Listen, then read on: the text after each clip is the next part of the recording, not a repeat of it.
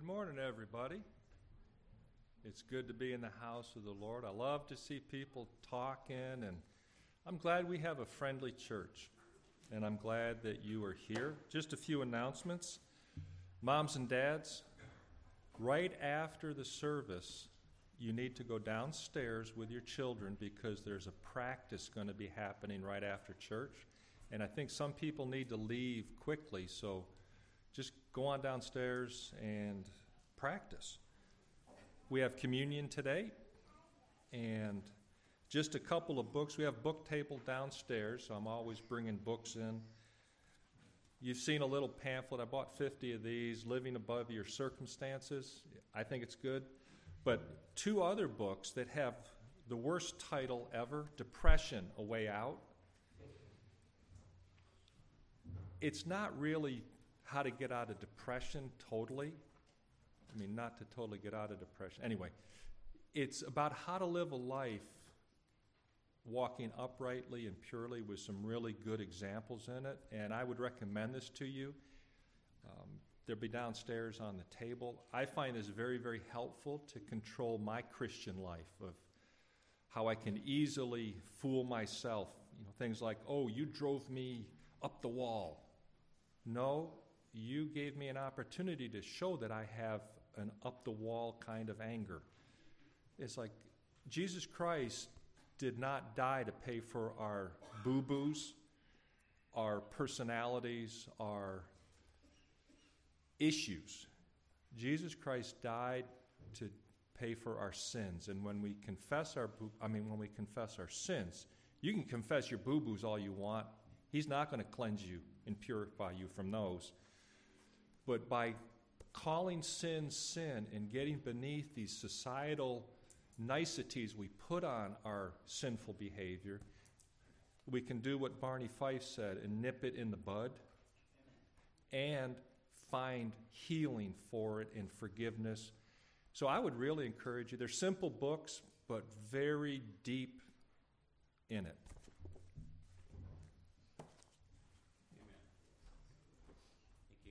Draw your attention here to a couple things as we begin to worship. In your worship folder gives you some direction of where we're going to go with this communion. You can begin by turning in your hymn book to hymn 98, and we'll sing that in just a moment. When Blake's done blessing the bread and the fruit of the vine, we'll direct this side to come forward, get both elements, and then turn around and return to your seat, and likewise to the middle and this side. And then we'll all commune with Christ together in an orderly way. In this hymn that we'll be singing in a moment, though, prior to communion, as we'll be called to rise and sing, in it is a plea as we sing to the fount of blessing that is in Christ Jesus, to which we'll remember indeed today. It has a strange word for many of us in there. In the second verse, it says the Ebenezer. The main point of that is just a point of remembrance. When Christ called his church together to do this and to continue to do this communion, he said to do this in remembrance of me. What are we going to remember about Christ? Well, quite a few things, that's for sure. But today I want to draw our attention to our memory verse and meditation verse that we have from Ephesians 4:31. And ultimately, let's just focus on the last part of 32. It tells us in 31 to let anger and bitterness and wrath go, and then calls us to be kind, then one to another. Being giving somebody something they don't deserve is the idea of kindness. And then this phrase that really drives me in thinking about the concept of forgiveness, and that is forgiving one another as God in Christ forgave you. That's the highest thing, to be forgiven by God in Christ Jesus, to which we will remember today. And on that basis, there is really no reason for those that are forgiven in Christ not to grant forgiveness, truly forgiveness, for whatever someone may have done against you or failed to do, accomplish. Ultimately, we have been forgiven of the greatest heinous act, and that is a sin against the sovereign Lord that is worthy of death. And Christ paid that death for us, to which we will indeed remember today the true forgiveness, the covering of our sin in Jesus Christ our Lord. I want to give you a moment now to prepare your heart for communion. We'll do this privately, right where you're at, before we sing. And then I'll pray for us corporately as we're prepared then to commune with Christ. Let's go to the Lord in prayer. You first privately, and then I'll pray for us corporately. Let us pray.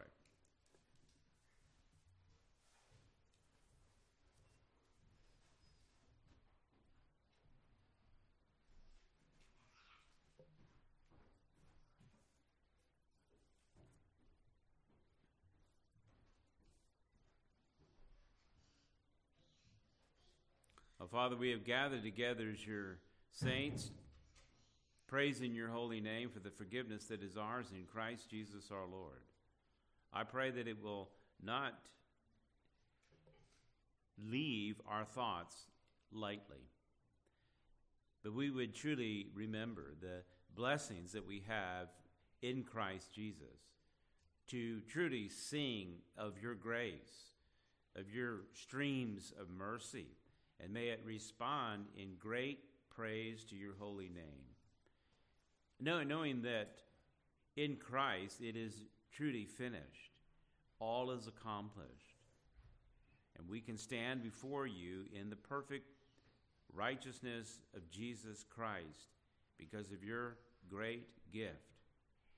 And your mercy in taking our condemnation and putting it on Christ. I pray as we gather together and commune and think on these things that we have been commanded to do by our sovereign Lord, I pray that it be a great time of strength and blessing for your people to truly remember the communion we have with you because of our mediator, Jesus Christ our Lord. What a great blessing it is. What a great privilege it is, not just for this day, for all eternity. Father, I pray that your name would be hallowed in our life. I pray that our response would be great blessing of who you are, great joy and satisfaction in what you have given to us in Christ Jesus. I pray that your name would be exalted, not just in this day, but in every day to come, and even so come quickly, Lord Jesus. Amen. Well, good morning. Let's take our hymn books and stand and turn to number 98, and we'll sing, "Come Thou Fount of Every Blessing." We have all received grace after grace from his fullness. John 1:16, number 98.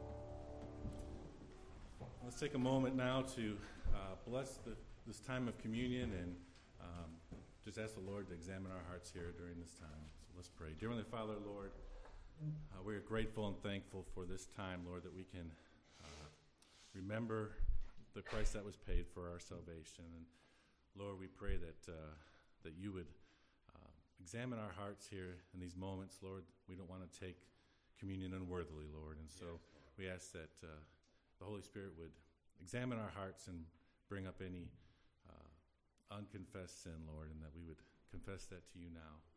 Lord, we pray that in our thankfulness for the price that was paid, your body that was broken for us, Lord, and the suffering on the cross, and Lord, the blood that was spilled on our behalf, Lord, and that there's no salvation apart from the blood and how that provided remission of sin, Lord. We praise you during this time of communion, Lord. May we not take this haphazardly, Lord, that we would focus on Christ during this time, and that you would be ultimately magnified. In Jesus' name, amen. Amen.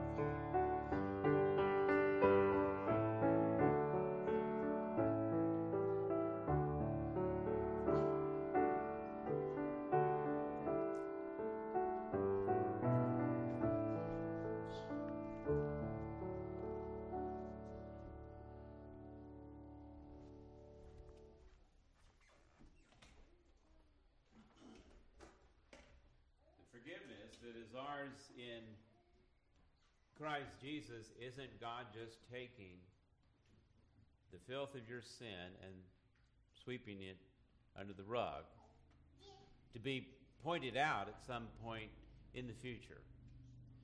No, they're forgiven as far as the east is from the west. It's an immeasurable amount. And the reason is that it has actually been taken care of and accomplished by Jesus Christ, both in his his life and in his death. And so we come together to, as Christ called us to do as the church, as often as you do this in remembrance of Christ. First, for the life of Christ, that perfect, righteous life given to all who repent and believe on Jesus Christ, receive his righteous robe to stand before God in perfection. Do this in remembrance of him.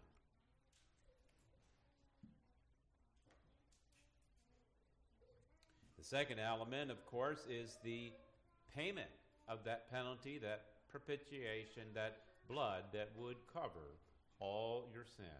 Again, do this in remembrance of Christ.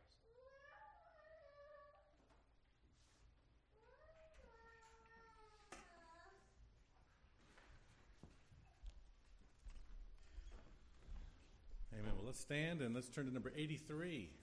And we'll sing, "Be Thou My Vision. I have set the Lord always before me." Psalm 16:8. Be Thou My Vision, number 83.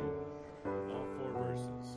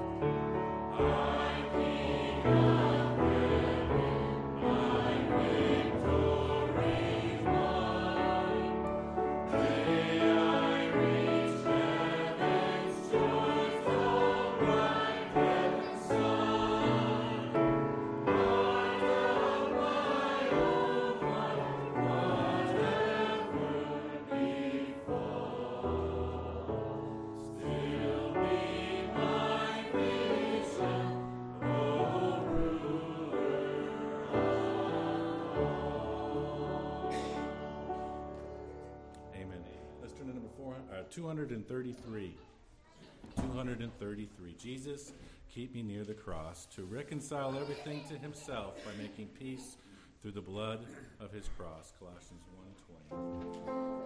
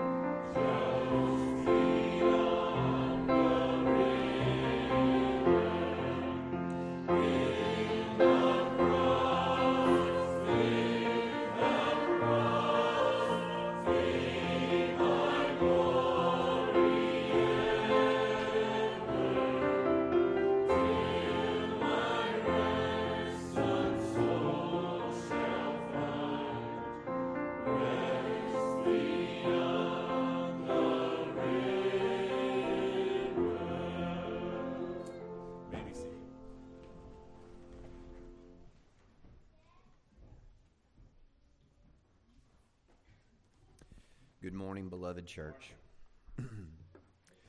Please turn with me to Psalm 104. Psalm 104. In your pew Bible, you can find this psalm on pages 502 and 503. There's little need for me to add any words to this glorious psalm which glorifies our God as both creator and sustainer of the universe.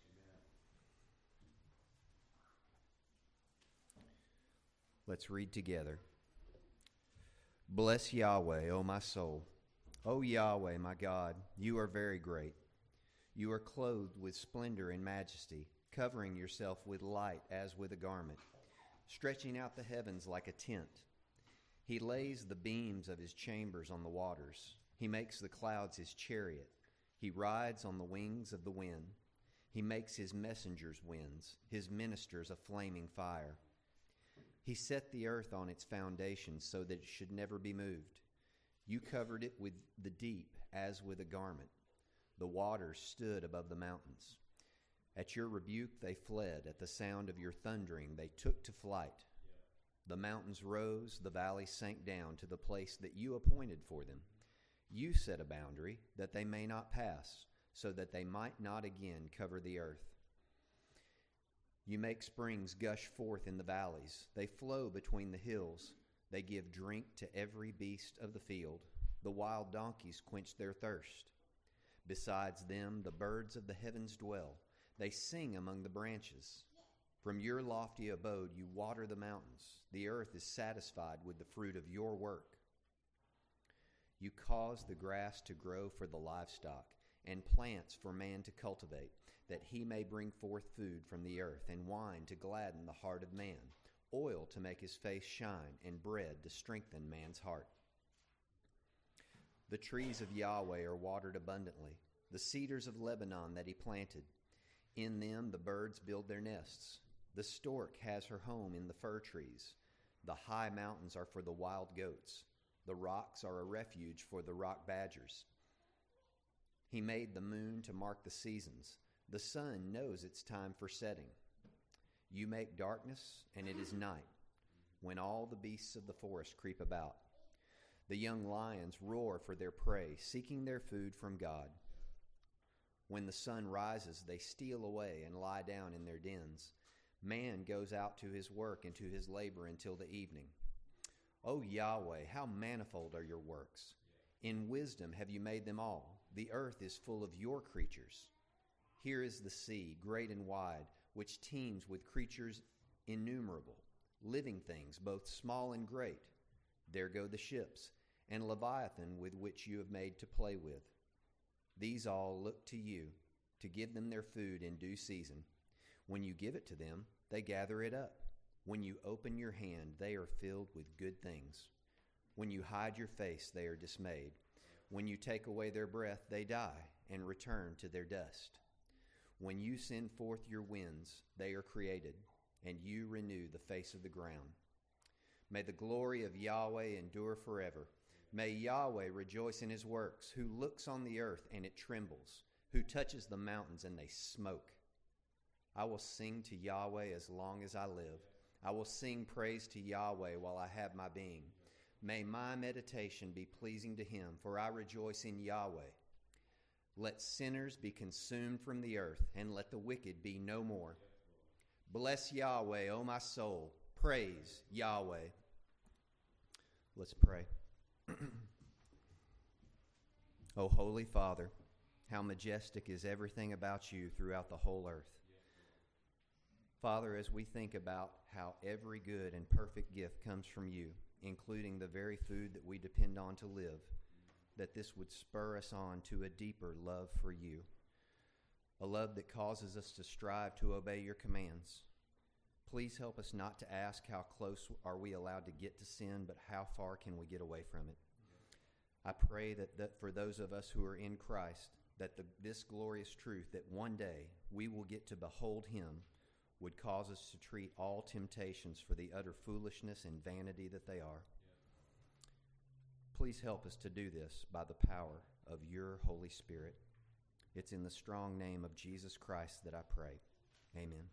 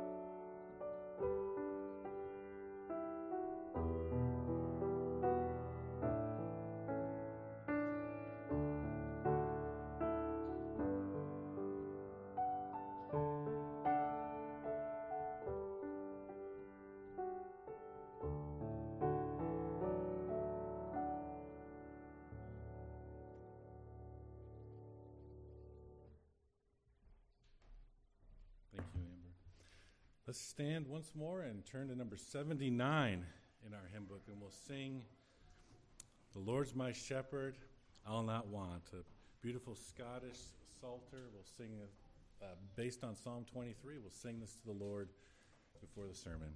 Psalm 23, number 79.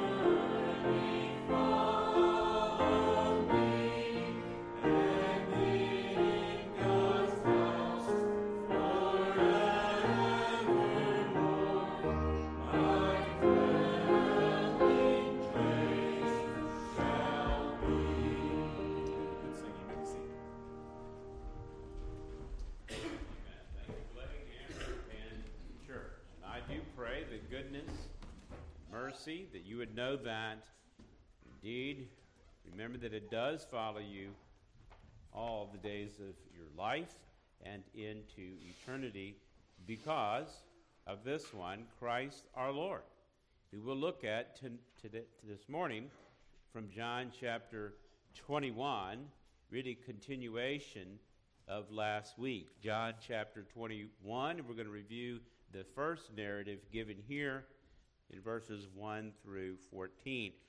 And I'd like to say a little bit more continuation from last week. If you remember this, as it's stated here, notice verse 14, this is a revelation, if you will, of Jesus Christ. It's when he reveals something to his disciples after he was raised from the dead, that there is more information that needs to be made clear, particularly in this new dynamic, if you will, that will continue throughout eternity now, Christ's post-resurrection.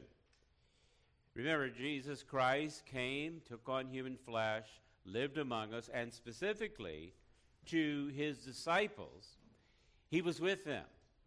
He taught them.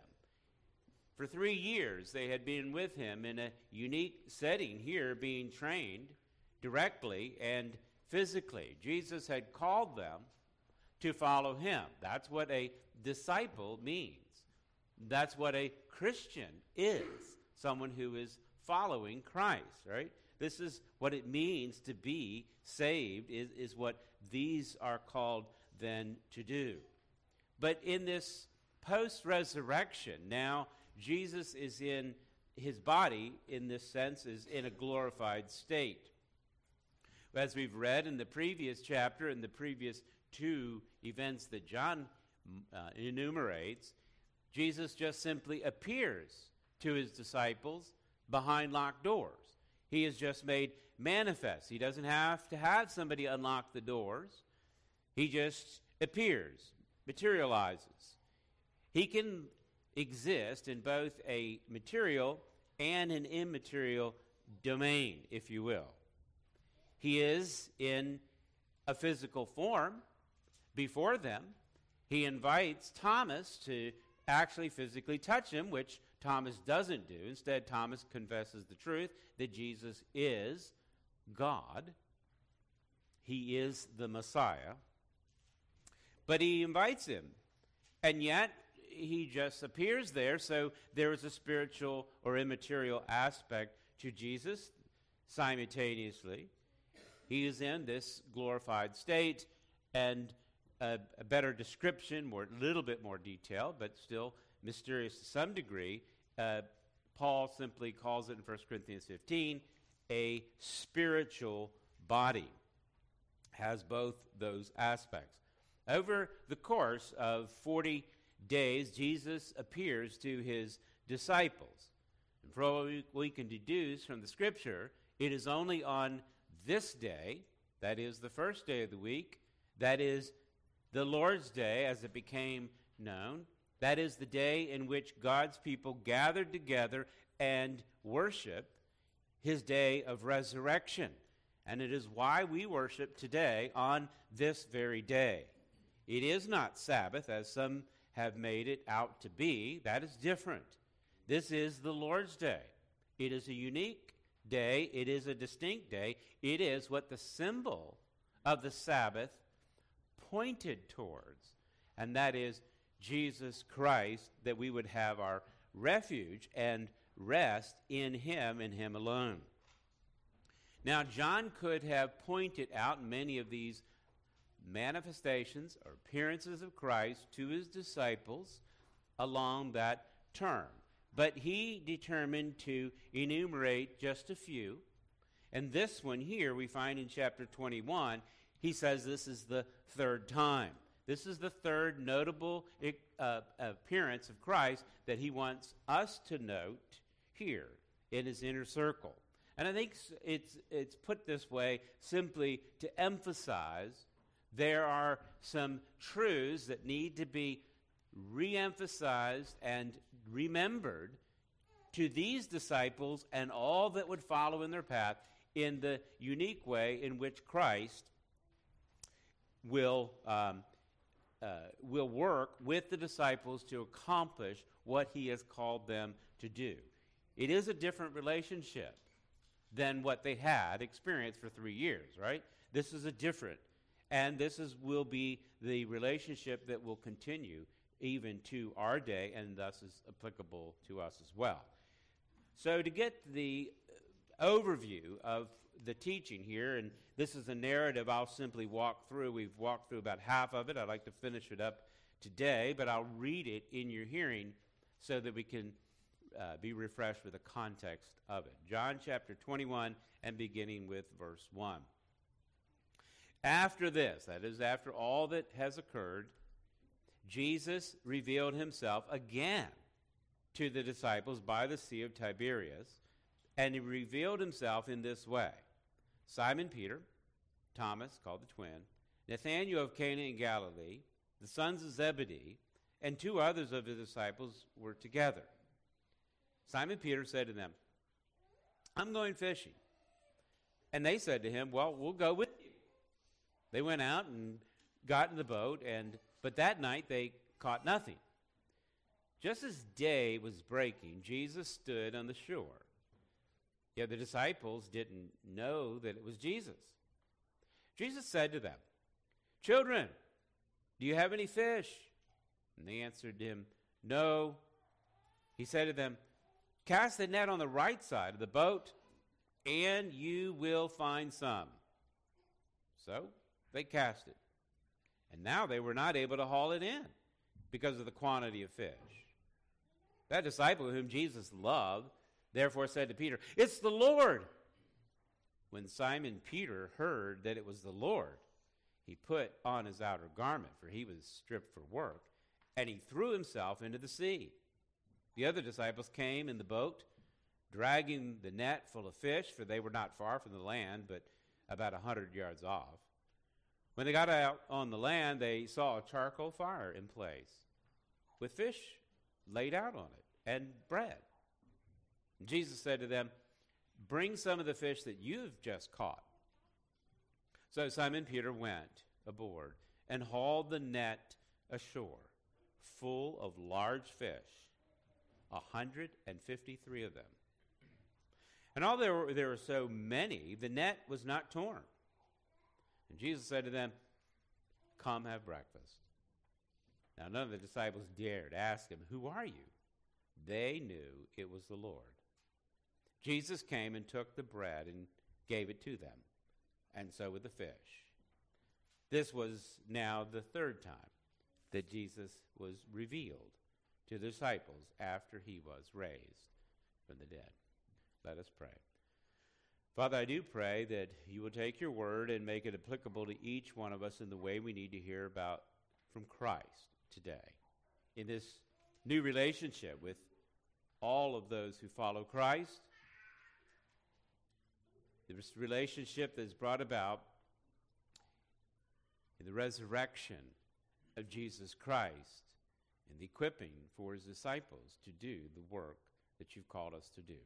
I pray this in Christ's name. Amen. As I've mentioned here, this setting is in the Galilee area.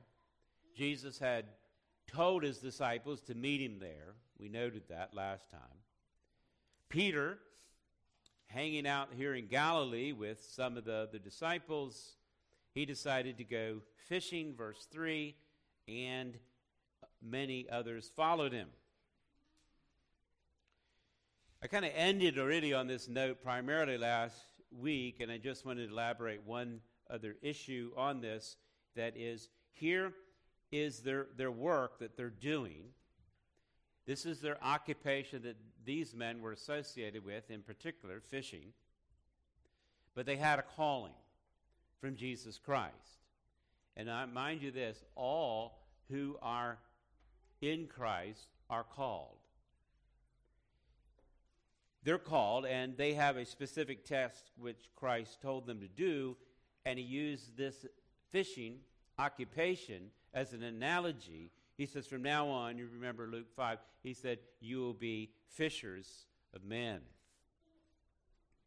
All of us have certain responsibilities and duties in this life, every one of us. Whatever you might think it might be working for a particular firm, maybe you have your own business, maybe you're rearing children at home or taking care of this or that. There are so many duties and responsibilities that we have in this life. And I like to think of that in a term of occupation, in the sense that that's what's occupying your time day to day.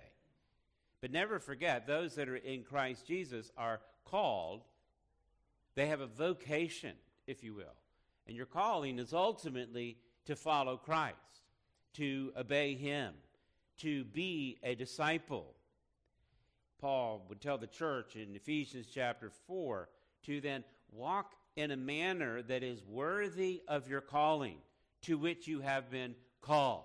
That is, allow your lifestyle to be such that indicates the calling that you really have ultimately, and that is to follow Jesus Christ. He calls you into his kingdom and equips you to do the work to which he has called you to do. This occupation that these men had in particular was fishing. But Jesus called them to be fishers of men. Oftentimes, and in most situations of life, that dual aspect exists.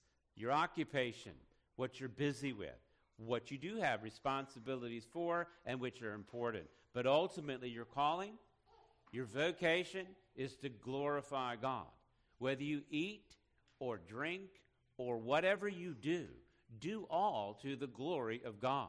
And this isn't just for these men. This is for all that who are in Christ Jesus, called to glorify him in all we do. In our text then, picking this up, Jesus is reminding them of what their true calling is. Notice verse 4. Jesus is on the shore. These disciples are out in the sea, 100 yards off. The day was breaking, verse 4. The light was coming up. They had been out all night fishing. They didn't know it was Jesus on the shore. Jesus knew exactly who they were, but they didn't know him. He was on the shore. It was a distance away. Jesus is also in his glorified state, and from what I can deduce for it, there is a correspondence of the body from what he may have looked like at that time and what he looks like now, but yet there is some distinctions in which he needs to reveal himself to them, which he does here in just a bit. But nevertheless, notice the circumstance that was existing. It's daylight. They've been out all night long. They've been fishing. And the result is they caught nothing. And I mentioned this last week that, he brings them right back to the beginning of their calling, right? This is where Jesus found them at first, and where he called them and told them what their vocation really was going to be. It was to preach the gospel. So he kind of brings them back to that by another analogy, and the same circumstance happens there, here, just like in Luke chapter 5, they have no fish. Jesus says to them, verse 5, do you have any fish? He knows they don't have it. But he asks them this for a purpose. And in fact, notice the terminology. It's kind of hard to tell in the English, but this word here for children in verse 5, it's not really an endearing word that would normally be used. It's not pejorative by any means. It might be thought of, best I can think of in English is, hey boys, you got any fish? That kind of thing. Or fellows. Or in English, Britain English, lads, right? It's not all that endearing type terminology being used. Just, hey, you folks who have, it's not as if there's, he's communicating at this point of who he is and who they are. Instead, hey, boys, you got any fish? And they answered, notice here, no. He asked them this question, I think, for a clear purpose, and that for them to recognize their insufficiency in and of themselves. And this is an important lesson for all disciples to have. For anybody to follow Christ, it is paramount that we recognize our inefficiency, our lack of ability, if you will, our need to trust and rest in Christ. Now, as far as their occupation and their skill, they knew what they were doing. These were professional fishermen. These were not amateurs. They had been out working, not for a few hours, but all night. It is now the daybreak, if you will, and they have come up to nothing. And Jesus is pushing this point in and of themselves to remember their own weakness, to be aware of that. And it is important, if you're going to follow Christ, to remember you will need to do it in the strength that he supplies. You don't have enough strength. And really, it's kind of good news in a way, because you think, well, I don't know if I can do this. I don't know if I can really give up everything and follow Christ. I don't know if I could really be a disciple. Maybe that's for somebody who is super strong and super special. Let me tell you, these were not super strong and super special people. I mean, the leader of them all, Peter, he runs around always putting his foot in his own mouth, right? Makes all kinds of mistakes. He'd just come off of denying the Lord. And then Thomas is mentioned as well, who was skeptical of the teaching of the church. When the church told him, the church is gathered together, and they tell him, and it's not just anyone, these are all of the disciples get together with Thomas. Says, no, he was here last week. Let me tell you what happened. And Thomas is like, oh no, if I can't do it, I'm not going to believe any one of you. That's a very weak place to be, when the church is affirming this truth about Christ. That's who these people were. And they found, and it's a tendency to do, I think, in human beings, for whatever reasons, part of our sinful flesh, to find strength in ourselves, to think that we can accomplish whatever in our own will and might. Now, I understand, and I understand why people do this. And so I'm not trying to say this as an illustration to criticize anyone.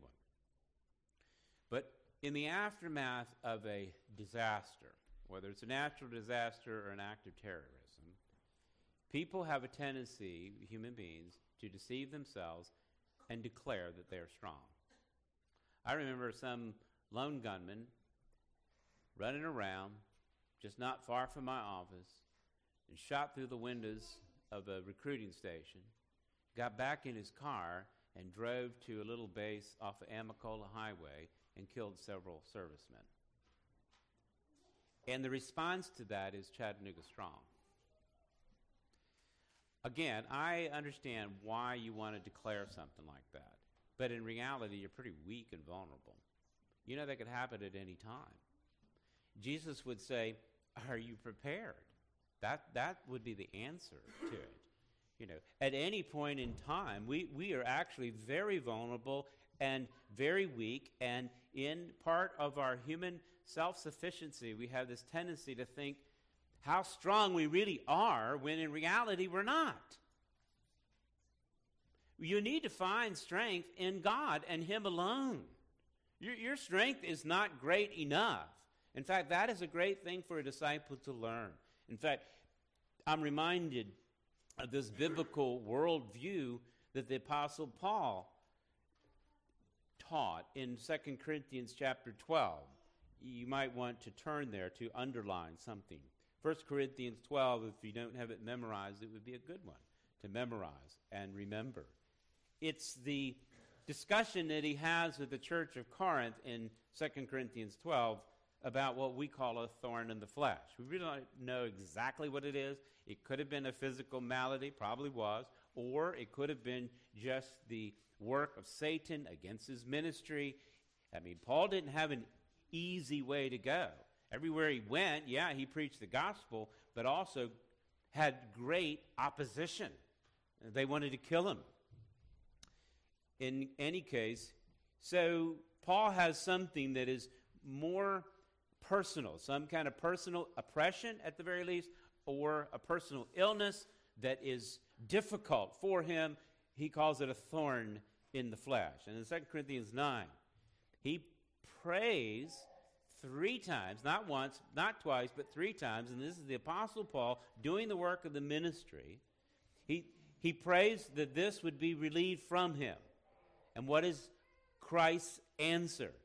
His answer is, my grace is sufficient for you, for my power is made perfect in weakness. The perfect here is the idea of a maturing thing. Now listen, you and me would look at this and say, I think the best thing to do would be to take whatever this is, this difficulty, to take it away, because he's got to do the work of the ministry. But actually, Paul recognizes this is even better because it's reminding him of his weakness. He's not strong in and of himself. That's the point. He says, therefore, I will boast all the more gladly in my weakness, so that the power of Christ may rest upon me. See, this glorifies God. It demonstrates how good and great God is in overcoming whatever burden, whatever difficulty, whatever weakness that you might have, because you recognize, I can't make it on my own. And when you accomplish something, it is then the power of Christ that rests on you to give you a sound mind. He said, for the sake of Christ, then, I am content with my weaknesses, insults, hardships, persecutions, and calamities. And here's where I think it gives us a clue. I think it's all of the above. That is, both a personal illnesses that he may have had to struggle through, but also all the hardships and the persecutions. The calamities, I think, is perhaps referring to some of his own physical weaknesses and so forth. Because in that state, he says, for when I'm weak, then I'm strong. You want a great prayer life? Have some crisis occur in your life, right? It makes you recognize that you really are weak and you're insufficient in and of yourself. You have to look to another source of strength, and guess where that source is? It is Jesus Christ. Turn to John chapter 15. I think Naomi helped me with this verse last week in remembering it. But I touched on it, but I want to I'll just look at something quick from this chapter. Here's Jesus teaching about I'm the vine and you're the branches, John 15. And that connection is critical for a disciple. To recognize that you must be in Christ, if you will, or by this analogy, in the vine, the branch of it.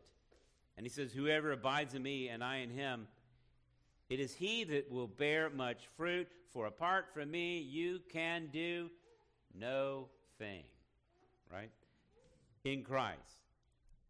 This is certainly appropriate in a spiritual sense. We cannot accomplish anything apart from Christ. And whatever ministry you might be called to in the occupation of your life, whatever it might be, you're not going to accomplish anything without Christ. It is Christ who will bring about that fruit, if you will, in your life. It is accomplished through the power of the Holy Spirit. Drop down to, just for sake of time, verse 16. He talks about choosing his disciples. Verse 16. He said, you didn't choose me. Well, didn't they? Jesus called them. Didn't they decide to follow? Yes. But ultimately, the reason people follow Christ, and this is critical to know, he says, but I chose you, and that's what matters. I tell people often, it doesn't matter so much do you believe in Jesus, but does he believe in you? Yeah, you chose Jesus, but did he choose you? And he does what? He appoints you. This is the idea of calling, or in their case, apostleship. But whatever he has called us to do, this is for everyone that is in Christ. Christ chooses you, and then he appoints you. He appoints you to do what? To bear fruit. And that your fruit will be abiding. And that you would be able to pray for his will to be done. This is the idea, praying in my Father's name, in accordance to my will, that he will give it to you. Why? In the end, he will be glorified. This fruit bearing from this analogy is used a lot in Scripture to describe those things that are produced in the life of the believer. Fruit of the Spirit is love, joy, peace, patience, goodness, faithfulness, kindness, gentleness, and self-control by the fruit of the Holy Spirit. It's an expression of his divine work, his mighty power in you, to the praise of the glorious grace that is in Christ. I might add here, there may be seasons of fruit faithfulness in somebody's life. There may be times in which you have greater expressions of it than others. I understand that. But there will always be a manifestation of it in the life of the believer. And this is one of the ways in which you can examine your own heart or recognize it in the life of others. Because Christ has chosen and appointed what? That you would bear fruit. That is the fruit of the Spirit. It isn't dormant forever. There may be seasons, I agree, greater fruit in some people's life, if you will, than others, expressions of it, but there will be an expression of it. And continual barrenness, wherefrom the Spirit, this is not produced in your life, that is an earmark of someone who is doing what? According to John 15, not abiding in Jesus Christ, and they will be taken away, and the analogy is burned. Because why? They aren't really attached to the vine. Jesus would tell his disciples in Matthew chapter 7 to beware. Beware of false teachers and false doctrine. They come to you as sheep in sheep's clothing. In other words, they look like they are part of the flock, part of the fold. They look like they're Christians on the outside, but inwardly they're ravenous wolves. How will you recognize them? Well, bad teaching is one thing for sure, but ultimately you're going to recognize them then by their fruit. You make that righteous judgment in that examination. And he would tell them, this illustration, are grapes gathered from thorn bushes or figs from thistles? Of course not. There's real fruit on the vine and the fig tree. And so every healthy tree bears good fruit, but the diseased tree bears bad fruit. A healthy tree cannot bear bad fruit, nor can a diseased tree bear good fruit. Every tree that doesn't bear good fruit is cut down and thrown into the fire. Thus you will recognize them by their fruit. Pride in your own self-sufficiency can be a great key that you're not exhibiting the humility that is produced by the fruit of the Spirit. The righteous response is to recognize your own inability and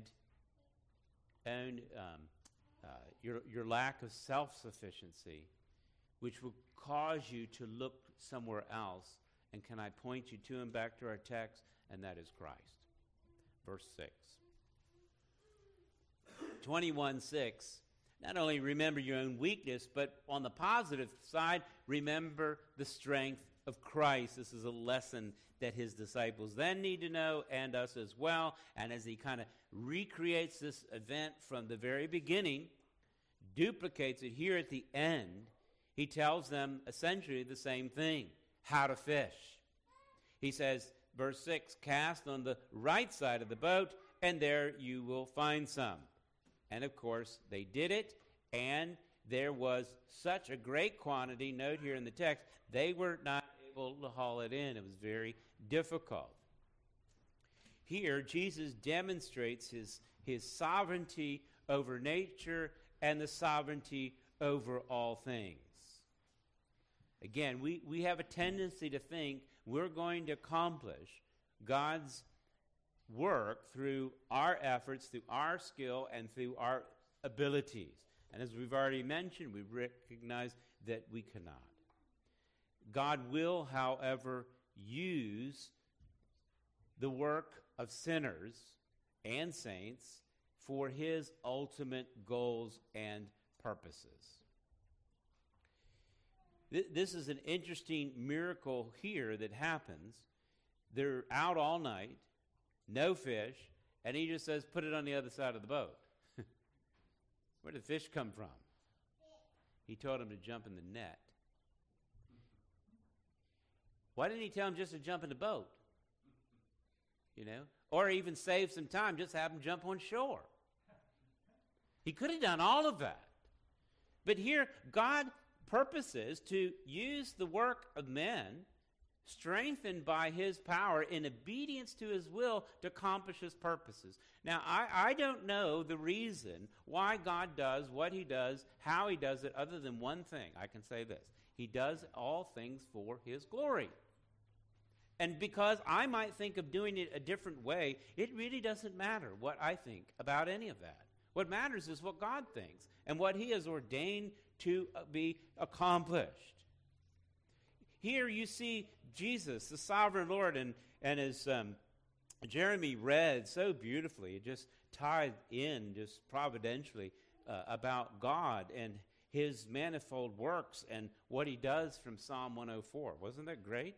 You read that it is God who accomplishes all of this, including, you know, it has feeding the animals. You think, okay, well, the animals going out and getting their own food. Ultimately, no, they're not. It is all by God accomplishing. And as Annie mentioned this morning in our study, all things right now, the very atoms that we think are holding things together, it isn't. It's Christ. It is Christ who's upholding all things by the word of his power. Any good and perfect gift that you might get comes from where? It comes from God. It is God the Creator who allows physical light to shine even this day, and it is God who will allow spiritual light to shine in the hearts of men. Here they're fishing all night, trying to accomplish their purposes, and God allows them to see their own lack of ability, and here Christ in a single word says, cast the net, and it's accomplished.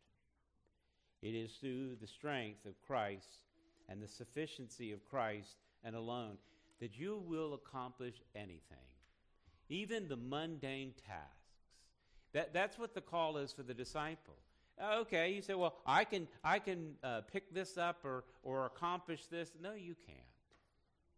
It's a call to look to Christ, who is our sufficiency.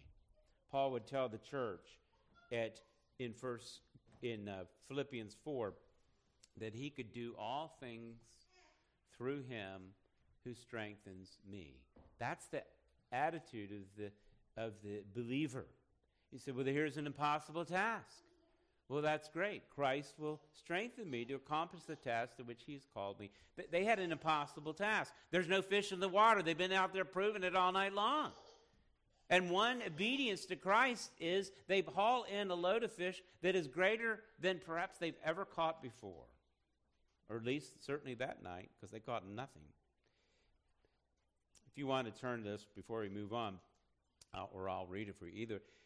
From Colossians chapter 1, the first chapter in Colossians. Those that are in Christ, disciples, who are called and appointed by Christ to produce this fruit, if you will, in that analogy, they are called to fulfill their purpose and given an divine enablement by Christ, a sufficient source of fuel or energy to power the purposes to which God has called us. Paul talks about this mystery about Christ and the union of the believer with Christ in Colossians chapter 1. Verse 26, he calls it a mystery. Mystery just simply means it was previously unrevealed. There were hints of it all along the way, but now here is a clarification. When Christ comes, he teaches his disciples as he's teaching them now, right? He teaches them this and makes this known, that is, revealed. That's where the idea of revelation comes from. He reveals this truth to him. What mystery? What was previously unknown, but now is clearly known. That's the idea of revealed, verse 26, to his saints. To them, God chose to make known how great among the Gentiles are the riches of the glory of this mystery, which is what? Here it is. Underline that. Which is Christ in you, the hope of glory. If you're in Christ, Christ is in you. That is the hope of glory. That is the source and sustenance of your strength. It is Christ in you. It is the hope of glory. And so here on one side, you recognize in and of yourself, in your flesh, you're totally incapable of accomplishing anything. At any moment, something can come crashing down. But on the other side, in Christ, you have the hope of glory, the power of God, if you will. And so this is what Paul then preaches, verse 28, this hope of glory. In him, he says, him we proclaim. This is why the key is always Christ, always pointing to Christ. Him we proclaim. We warn everyone and teaching everyone with all wisdom that we may present everyone mature in Christ, so that's where your source of energy and strength and building up will be. It is in Christ. You warn them that there is no salvation outside of Christ, that you shouldn't rely on any of your own strength, but look to Christ. And listen how he phrases this, because I think it's key in teaching this concept. Verse 29. He says, "For this I toil." He's struggling. He's working hard, right, with what he's called to do. This I toil. But notice what energy source that he's working with. I'm struggling with all energy that he powerfully works in me. Believer, this is the unique dynamic. You want to mature and grow in grace and knowledge of the Lord? This is a supernatural work in your heart. It is a supernatural work when he calls you. It is a supernatural work, as we might call it, sanctifies you. That is, becoming more and more like Christ. But the hope is Christ in you. It is the powerful work. It is the energy to which you accomplish whatever task he's called you to do. Doesn't mean it won't be hard. In fact, the hard, as Paul talked about earlier, as we mentioned in 2 Corinthians 12, that hardship or whatever, it helps you recognize that you need to rely on Christ for help. Fishermen here in our chapter, they're engaged in this activity of fishing. And Jesus tells them to put down their nets, to actively participate in this process, but not by their own mind, but in obedience to his word. It was hard, it was difficult, it was a struggle. In fact, in the end, when they caught this net of fish, they could barely drag it onto the boat. It was brought about by the sovereign word of Christ. And that's what should be remembered. Back to our text in verse 7. All of a sudden, recognizing their weaknesses, their strength in Christ alone, who at his command filled their net. John, that is the one who's the scribe, the disciple who Jesus loved, he identifies and he says, "It is Lord." Or as Jeremy might like to say, "It is Yahweh." That's what he's saying. Thanks for translating, Jeremy.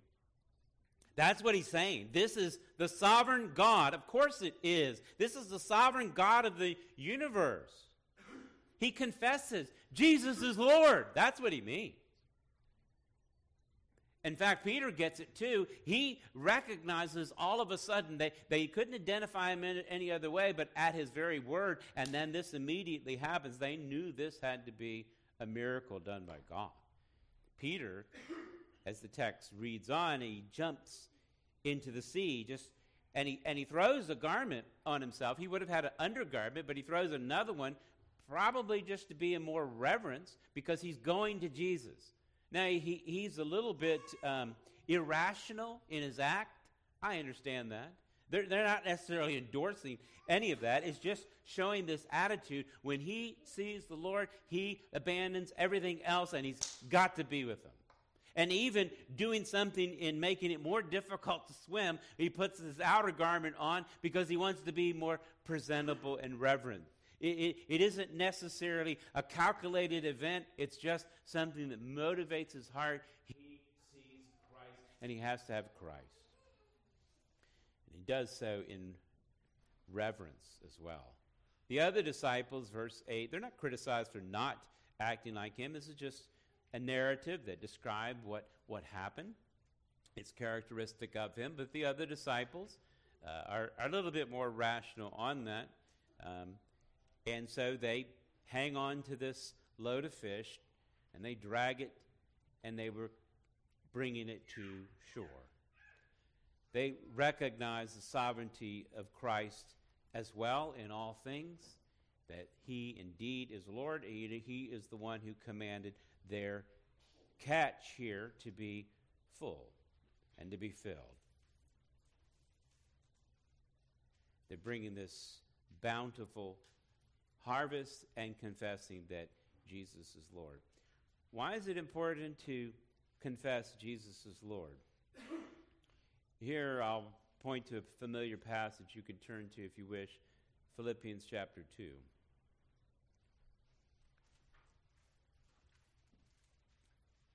Thomas said, "My Lord and my God," in another setting. Here, in this third setting, it is John who identifies, "It is the Lord." And Peter responds by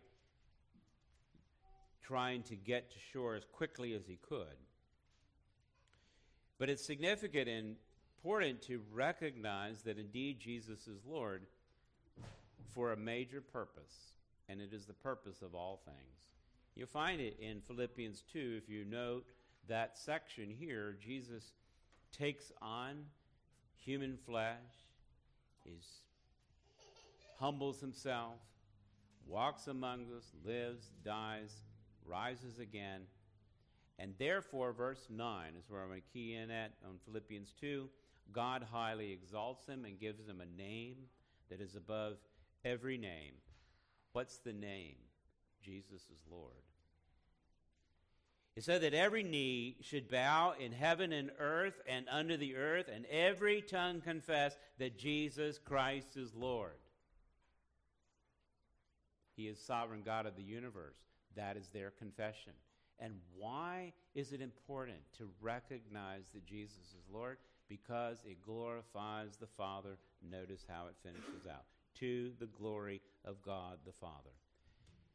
Recognizing and confessing and making the statement that Jesus Lord isn't primarily about getting away from being judged.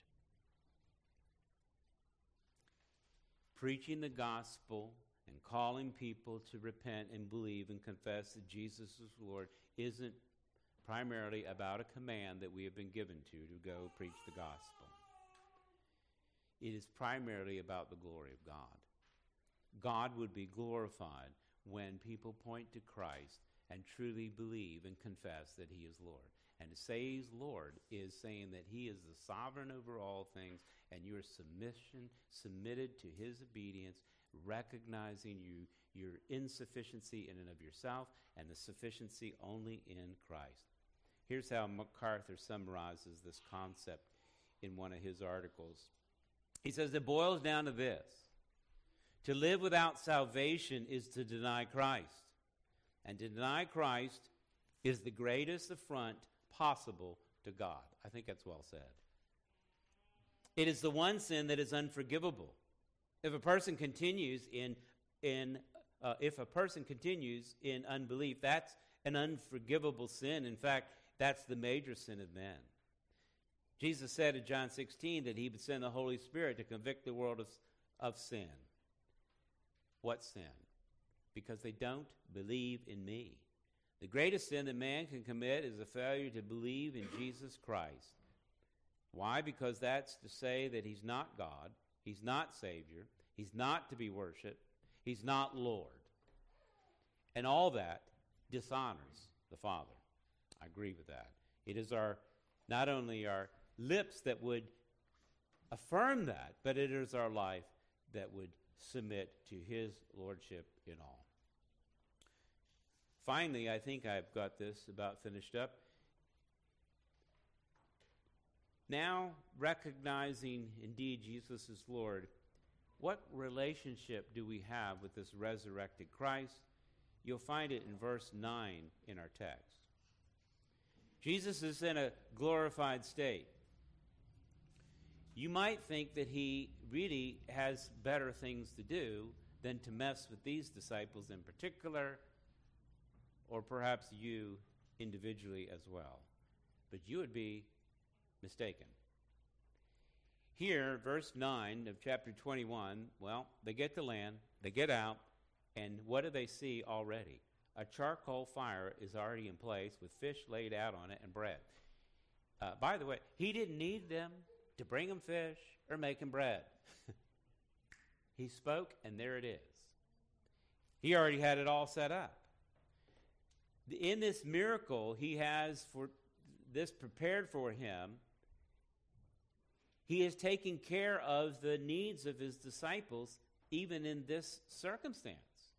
Sovereign Lord, yet he takes care of his disciples as a servant. You remember he taught them this lesson. Prior to the cross, they're all in the upper room thinking about who's going to get the best deal in heaven. Who's going to get the chief seats? Who's going to be in the seat of authority and power? And while they were debating all of that, they had a servant under the table washing their feet, and all of a sudden they noticed who it was. It was the sovereign God of the universe. And Jesus says, if I, then your Lord and teacher, have washed your feet, you should also wash one another's feet. Serve in one another. Here Christ demonstrated, even in this glorified state, he's taking care of his own disciples. He has time for you. And he tells them and invites them in and says, verse 10, notice, he says, bring some of the fish that you just caught. Again, does he actually need the sovereign God of the universe, them, to bring their own fish that he just told them to catch? No. But he does invite his servants to participate in the work of the ministry. You guys that have little kids, isn't it fun for them to participate in making things, whether it's dinner or a little craft or whatever it is? You invite them so they can learn. And also there's a certain joy in being part of that process. That's the imagery here. He engages them in. You know what is really engaging? That I can sit up here and just spout off some words, and it actually helps people to grow in grace and the knowledge of the Lord, and in a miraculous way, some people to actually one day confess Christ as Lord, and hear back and say, oh, well, that really helped me. I understand where it comes from, and I understand it also that this is the work of Christ in me, the hope of glory. What a great joy. He invites you to also participate in the work of the ministry. In their case, this net, verse 11, it was so large here, and it was full of fish. It says 153 of them, and yet the net wasn't torn. There's been a lot of ink spilled on those 153. I'm not going to waste your time because all of it is speculation. We're not told why this particular number was chosen, other than this is a real narrative, and these are real fishermen, and they paid attention to what they had. There was an actual specific number that were caught. They're told to be fishers of men by way of analogy, and there is a specific number that will be caught and will be brought in. And when it is full, it will be done, and so will come the end.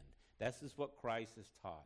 And beyond that, this net, in this case, was not broken. It sufficiently held all of the weight, which it was large. Who knows exactly? I would estimates have this between 300 to 400 pounds is what this might be. And imagine the nets themselves would be wet. And here, Peter brings them in, and he drags it in. Incredibly strong fisherman by himself, dragging it the rest of the way. And what's the invitation? Verse 12, come have breakfast. Christ invites you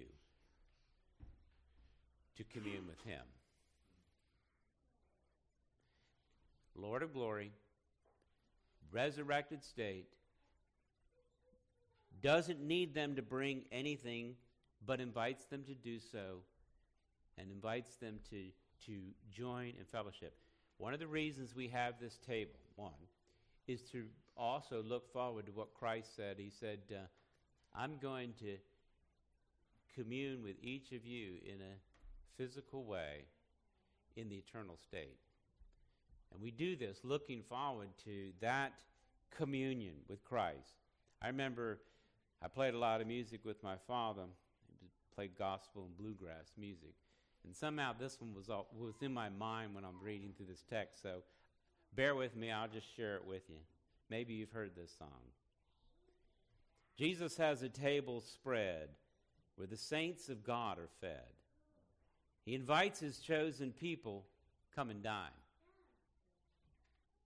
With his manna he doth feed and supplies your every need.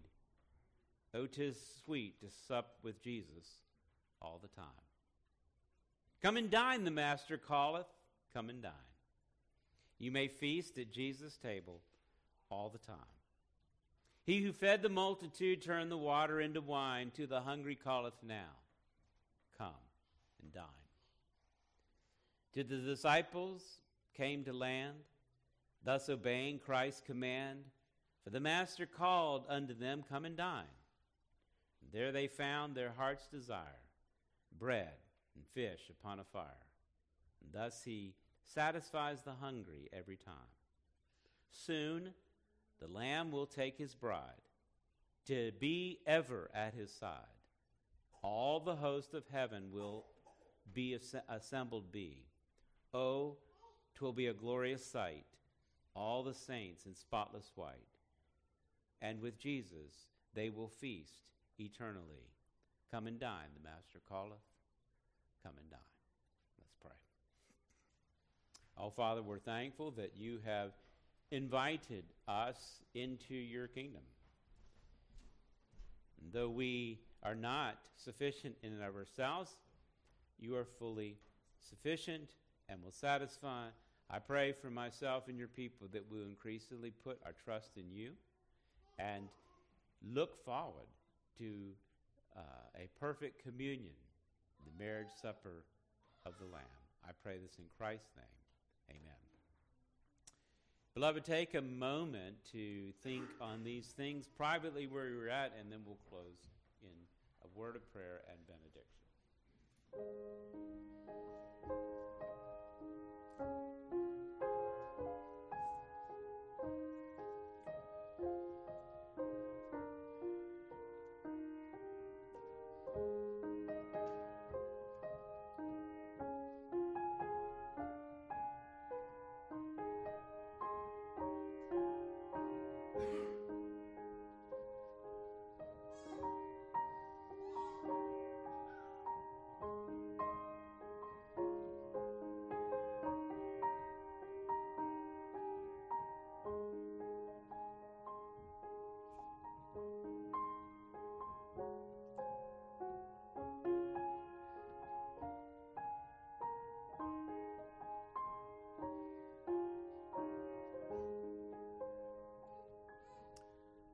Father, I pray that you would grant us a revelation of the truth of who Christ is, who will continually satisfy all who come by faith. I pray this in Christ's name. Amen.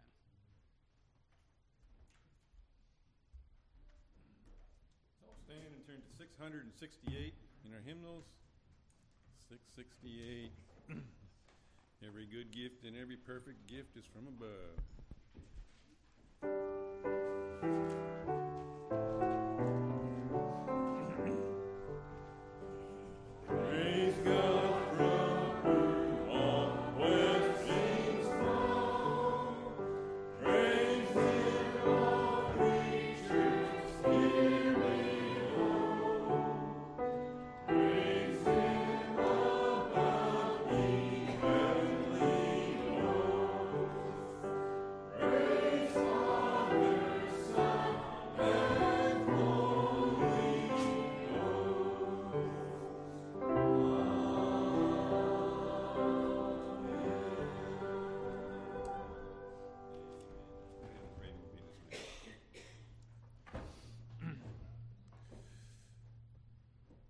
Open the gates of thanksgiving, and I will go through them, and I will praise the Lord.